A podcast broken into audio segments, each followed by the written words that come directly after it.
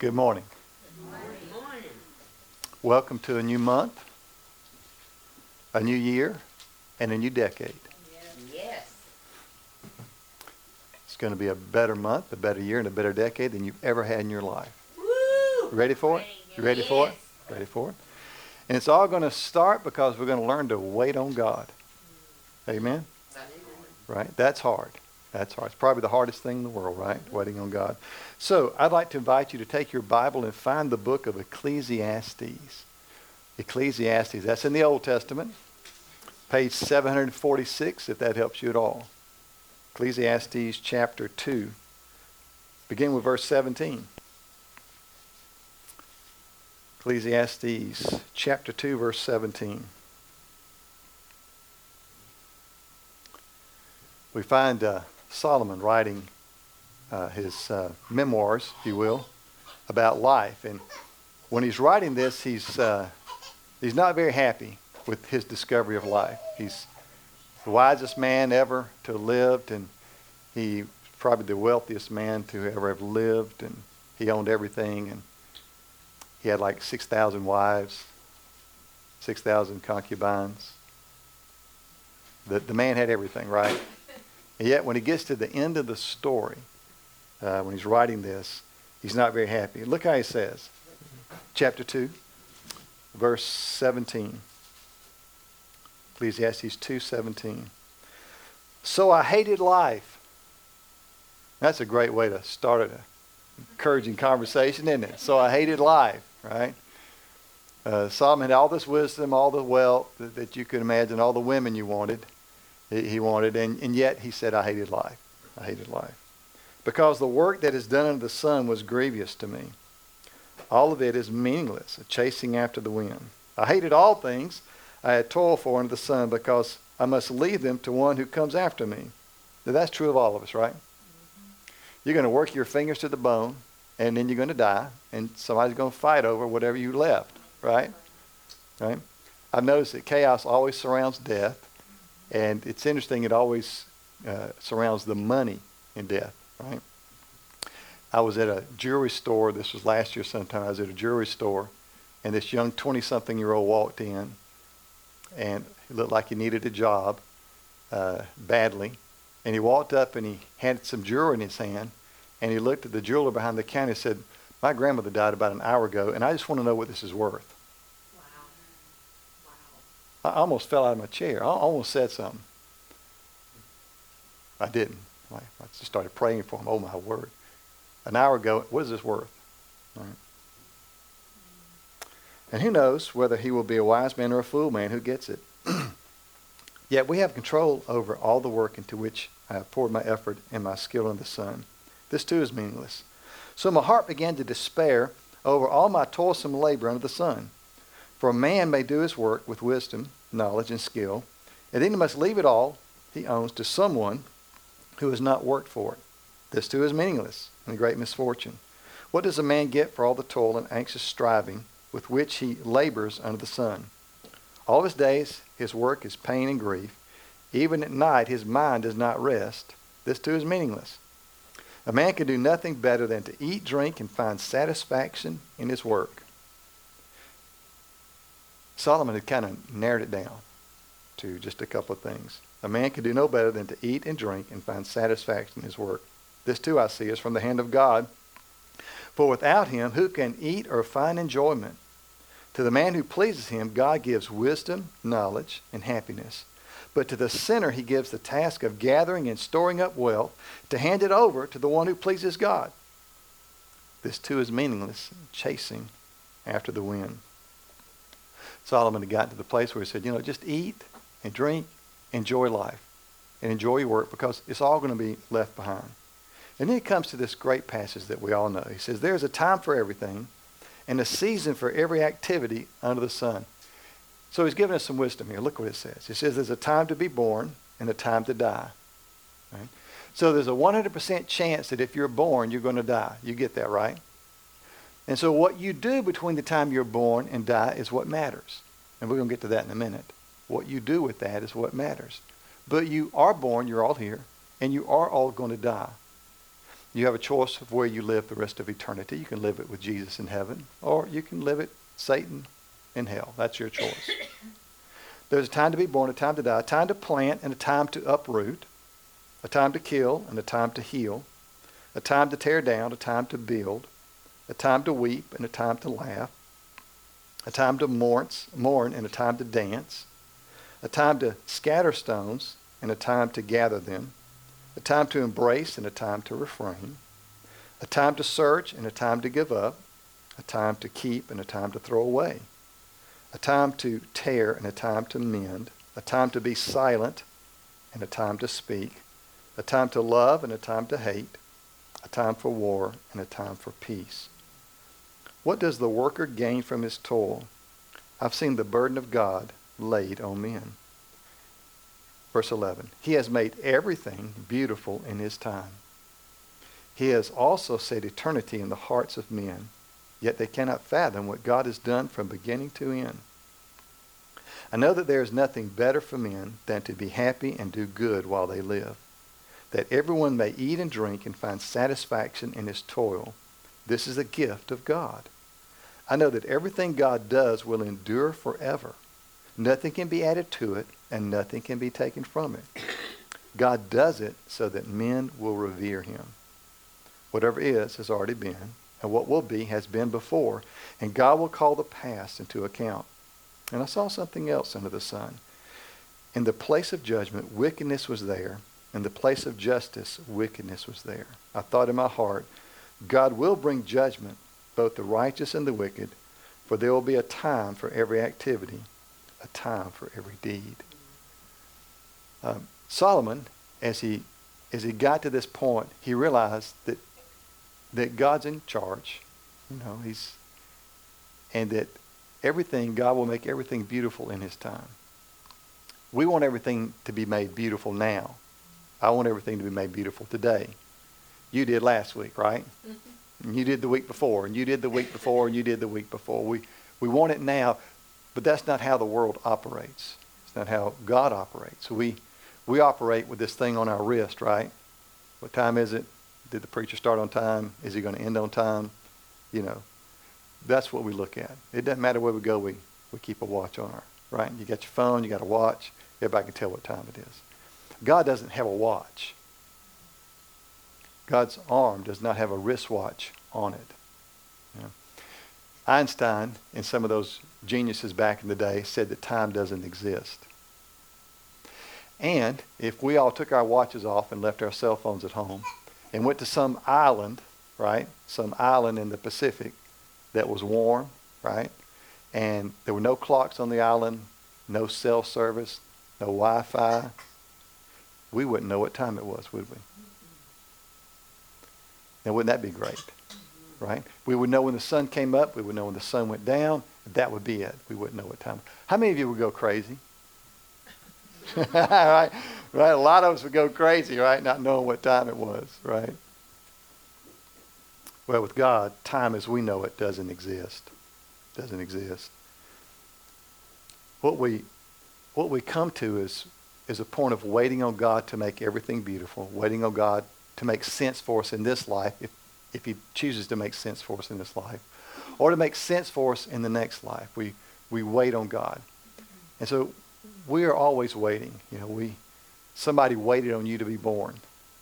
You know, nine months, eight months, eight and a half months, and then those 12 hours of labor, 30 hours of labor, four days of labor, whatever it was for you. You know, somebody waited for you to be born. And then they waited on you to wake up. I just can't wait for him to wake up, you know, so you can see the eyes and the and the talking. And then you couldn't wait for him to go to sleep, right? Please go to sleep. Then you couldn't wait for him to learn to take a nap, right? You couldn't wait for your nap. And then we waited and waited and waited, and they went to school, and then we waited at the bus stop for them to come home and hope they had a good report. You know, everything went well. We waited. And then they grew up, and we waited on them to get ready to go to church. And they took forever to get ready. We screamed and yelled and you know, got all angry coming to church. Why were you so late? And we waited. And then they got married, and we waited for grandkids, right? right? And then, if you have a son, you wait on them to call you after they got married and moved off. And then they still haven't called you. Right? Daughters call all the time. Sons, you know, they're, they're done, right? We waited on a lot of things. We wait in lines. We wait here. We wait there. There were people in the Bible who waited. Noah waited 120 years for God to do what he said he was going to do. Abraham waited 25 years for the promise that God had promised him. Jacob waited 20 years. Joseph waited 13 years. Moses waited 40 and then had to wait a whole another 40 on top of that. So he waited 80 years, right? David had to wait 12 years before he could take the throne. Jesus, we often say, waited 30 years. You know, he was born at 30 years old. He started his ministry, ministered for about three years. But I would submit he waited at least 6,000 years because he was slain before the foundation of the world as we know it. So he gets the, he gets the blue ribbon for waiting the longest. It may have been a lot longer than that, but at least 6,000 years Jesus waited to come to this earth to die for our sins and to rise again and live in our hearts. We wait. You know, there's some things we can learn in waiting, and I want to talk about that this morning. Things we learn in waiting. Solomon painted a picture. He got it. He boiled it all down to this is the bottom line. Eat, drink, enjoy your work, enjoy family and friends, and be good with that. What does it mean to wait? The first thing is waiting builds wisdom. Waiting builds wisdom. If you've been waiting for something, there's a situation out here that you've been waiting for. You've been waiting and waiting and waiting for that situation to resolve itself. Here's the situation. You've been waiting on it, right? Waiting builds wisdom. In the waiting, you're crying out to God, you're talking to Him about it, you're wondering why, you're talking to your friends, you're talking to your neighbors, you're reading the Bible, you're reading some other book, looking for an answer. Why do I have this situation in my life? And how is it going to be resolved? And you're looking at your watch and you're studying your watch. When's this going to be resolved? Well, there's wisdom that is learned in the waiting we learn God's ways. Right? We, we learn our own ways. We learn wisdom about ourselves. What is it that's making me do this? Here's a great question to ask yourself. When you do something that's dumb, right? And you know it's dumb and everybody around you knows it's dumb. Ask yourself this question. What was I thinking about myself to make me say that or do that? What was I thinking about myself to make me say that or do that? It's a great question. So next time you do or say something dumb, just stop and pause and say, that was really dumb. What was I thinking about myself in that moment to make me respond that way? And let the Holy Spirit speak to you. There's wisdom in that. You might find that you're carrying a grudge, some bitterness, some unforgiveness, whatever it may be, uh, some arrogance perhaps, and you're carrying that around inside and you responded to someone in a dumb way because you were carrying something you didn't need to carry. That's wisdom. Wisdom says, Let's don't carry that anymore. Let's put that down. I don't, res- I don't want to respond to my wife or my husband that way because of something I'm carrying that they had nothing to do with. Right? Right? That's wisdom. So sometimes in the waiting, we, we learn wisdom. Second thing is, sometimes in the waiting, we learn authenticity. Authenticity about ourselves. Who are we really on the inside? Now, we know who we all are when we dressed up to come here this morning, right? We put on our finest, we smiled, and even if we were fighting in the car before we got here, right? We put our smile on and we come in and we. But in the waiting, we learn our true, authentic self. Who, who am I really? The way God made me. Who, who am I really? Not what the world thinks of me, not what the TV thinks of me or the internet thinks of me or all my followers on Instagram think of me, right? But who am I really? You see, in the situation that we're waiting on God to resolve, we can learn our truest self. And sometimes learning our truest self is good, sometimes not so good. We find out some things about ourselves we don't really like. Well, you know what you do when you find something inside yourself you don't really like? What do you do with it? You change it. Thank you, Millie. You change it. So, okay, I want to change this. I don't like this. And you change it. You make a conscious effort to change. It may take you a week or a year or a decade to change it, but start on the journey to change that. The third thing we learn while we're waiting is we learn intimacy with God. We learn intimacy with God. We learn wisdom. We learn authenticity, but we learn intimacy with God. That's what Solomon is saying here. He's saying, I cried out to God in my situation, and here's what he gave me. And he gave us this great list a time to be born, a time to die, a time to plant. God said, Solomon, there's, there's a time for everything. That's great intimacy with God. You see that, right? It's great intimacy here. It's like this, this brilliant idea was revealed to him. And it's like, wow, God, I, I think I get that now. There's a time for everything. And it's okay. It's okay if this situation is not resolved in my lifetime because there's a time for everything. And that's hard for us as humans because we want everything to be resolved because, you know, I can get on my computer and in 0.01 second I can be anywhere around the world answering any question that I have. I can punch my cell phone up and call anybody I want to within two seconds, and they're there. Solomon says, no, that's not how it works. There's a time for everything. And look what it says. I love this verse. It says, He's made everything beautiful in His time, in its time, the way God has it planned. He has set eternity in the hearts of men. I don't know how much more intimate with God you can be than to have eternity set within your heart. He has said eternity in the hearts of men. He has said, I've got this plan for you. It's a relationship with me for all of eternity. And I'm going to let you know that's in your heart. There's a, there's a God-shaped hole in all of our hearts, and we can shove everything we want to in there. We can shove pills or a bottle of alcohol or internet or pornography. We can just shove a lot of things in that hole, but it's never to it's never to fit. It's only to hurt. But when we take that God-shaped hole and we say, God, come in and fill that part of my life, right? Then there's fulfillment in life. That's what Solomon is saying. That's what he's saying. He's made everything beautiful in his time. He has set eternity in my heart. You know what? You know that every person that's born longs for God, and, and they'll try anything to find that God. Everything and anything. And many people search in the wrong places. They search in darkness to try to find that God who only dwells in light. Right? But everybody born, everybody born, that's why life is so precious. That's why life in the womb is so precious, is because that life is seeking God from the moment of conception because God has placed eternity in that little heart. That's why when people ask me, when little babies, when they pass away as babies, do they go to heaven? Absolutely because God has put eternity in their heart. He has set their hearts on eternity. It's only when we get older and, and don't have anything to do with God that it becomes a problem. But God has placed eternity in our hearts. He's placed eternity in your hearts. And it says, yet they cannot fathom what God has done from beginning to end. What Solomon's saying is just so amazing. He said, I'm the smartest man on the planet, and I still can't comprehend what God has done for me in my life. I can't comprehend that. The fourth thing, waiting builds wisdom, it builds authenticity, it builds intimacy with God. But lastly, it builds trust. It builds trust.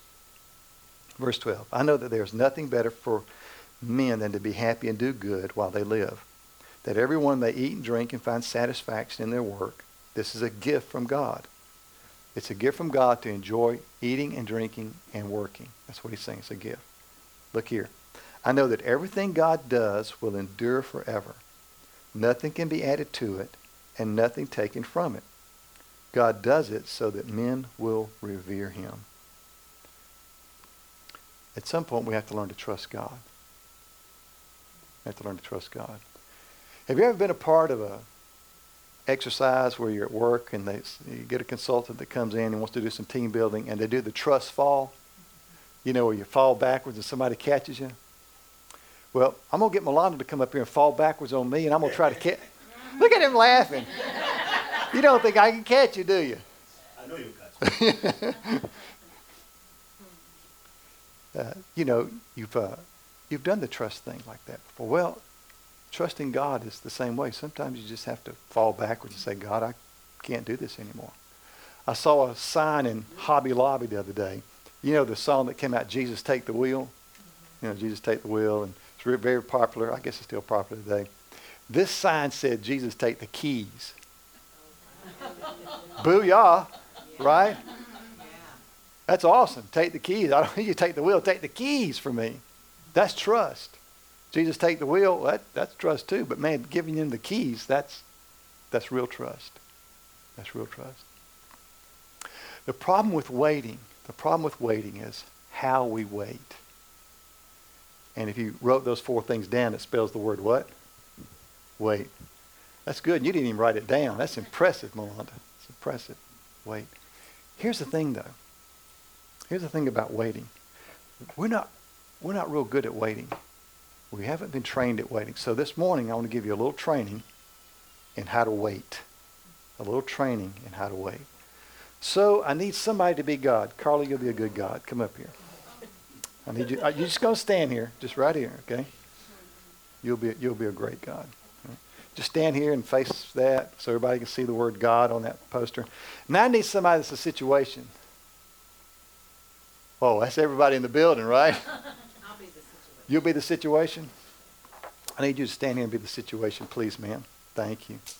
Uh, stand, stand right, stand right, stand right, stand right there. I'm a situation, I do what I want you to. got it. Oh wow, dude, she put me in my place. Wow, boom. Yeah. So here's here's how we typically wait on God, right? We're standing in between God and here's the situation. We're standing between God and the situation, and we're looking at our clock and we're patting our foot, right? God, when are you going to take care of this situation? God, when are you going to take care of this situation? God, when are you going to take care of this situation? And we moan and groan and waddle around and have a pity party, right? And then we call our friends and moan and groan and roll around the dirt with them, get them involved in it. And then we call Oprah. or what's the guy that the other guy that's on TV that does all the stuff? What's his name? Dr. Phil. We call Dr. Phil, right? We'll call somebody to walk around the ground with us and, and look at our watch. I can't just believe, I can't believe. But we're standing in between God and the situation. Mm, that's good. When we wait on God, we're in the way of God. Now watch this. You ready for this? This is good stuff. You ready? This is good stuff. God wants us to wait with God.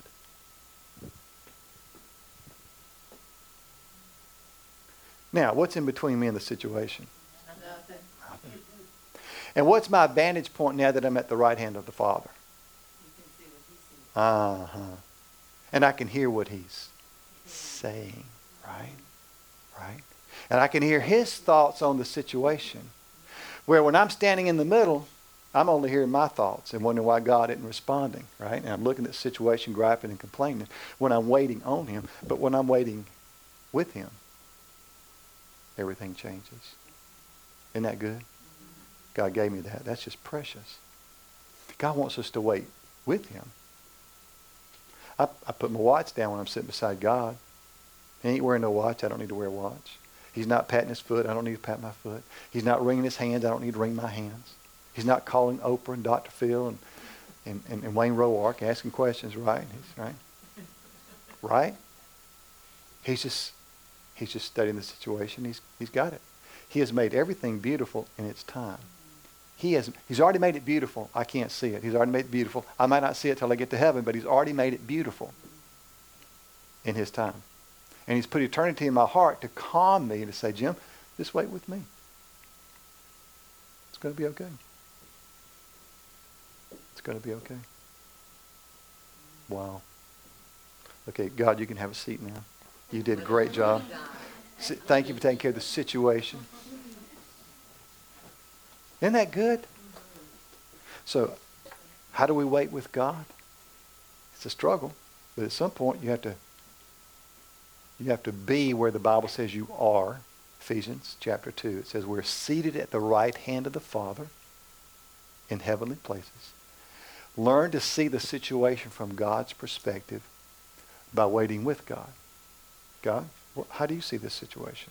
What are you really seeing here? Well, Jim, I, this is what I'm seeing. It'll be hard at first, but try it. So as we begin the new month, new year, new decade, I want us to learn to wait on God, wait for Him to show up, and let Him make everything beautiful in its time. And as the Bible says, He does that so that men will revere Him, so that men will worship Him. And so as you see things in your life become beautiful before God, either here or in the air, just be sure to worship Him. Be sure to worship Him. You know, the Bible tells, Jesus tells a story of the ten lepers that He healed. Nine of them went on their way. One came back and what? And said, thank you. Let's not be like the nine. Let's be like the one. And thank God because God sees the situation. He's not ignorant of the situation. And he's making everything beautiful in his time. Amen. Father, thank you so much for this scripture. Thank you for this truth, Father.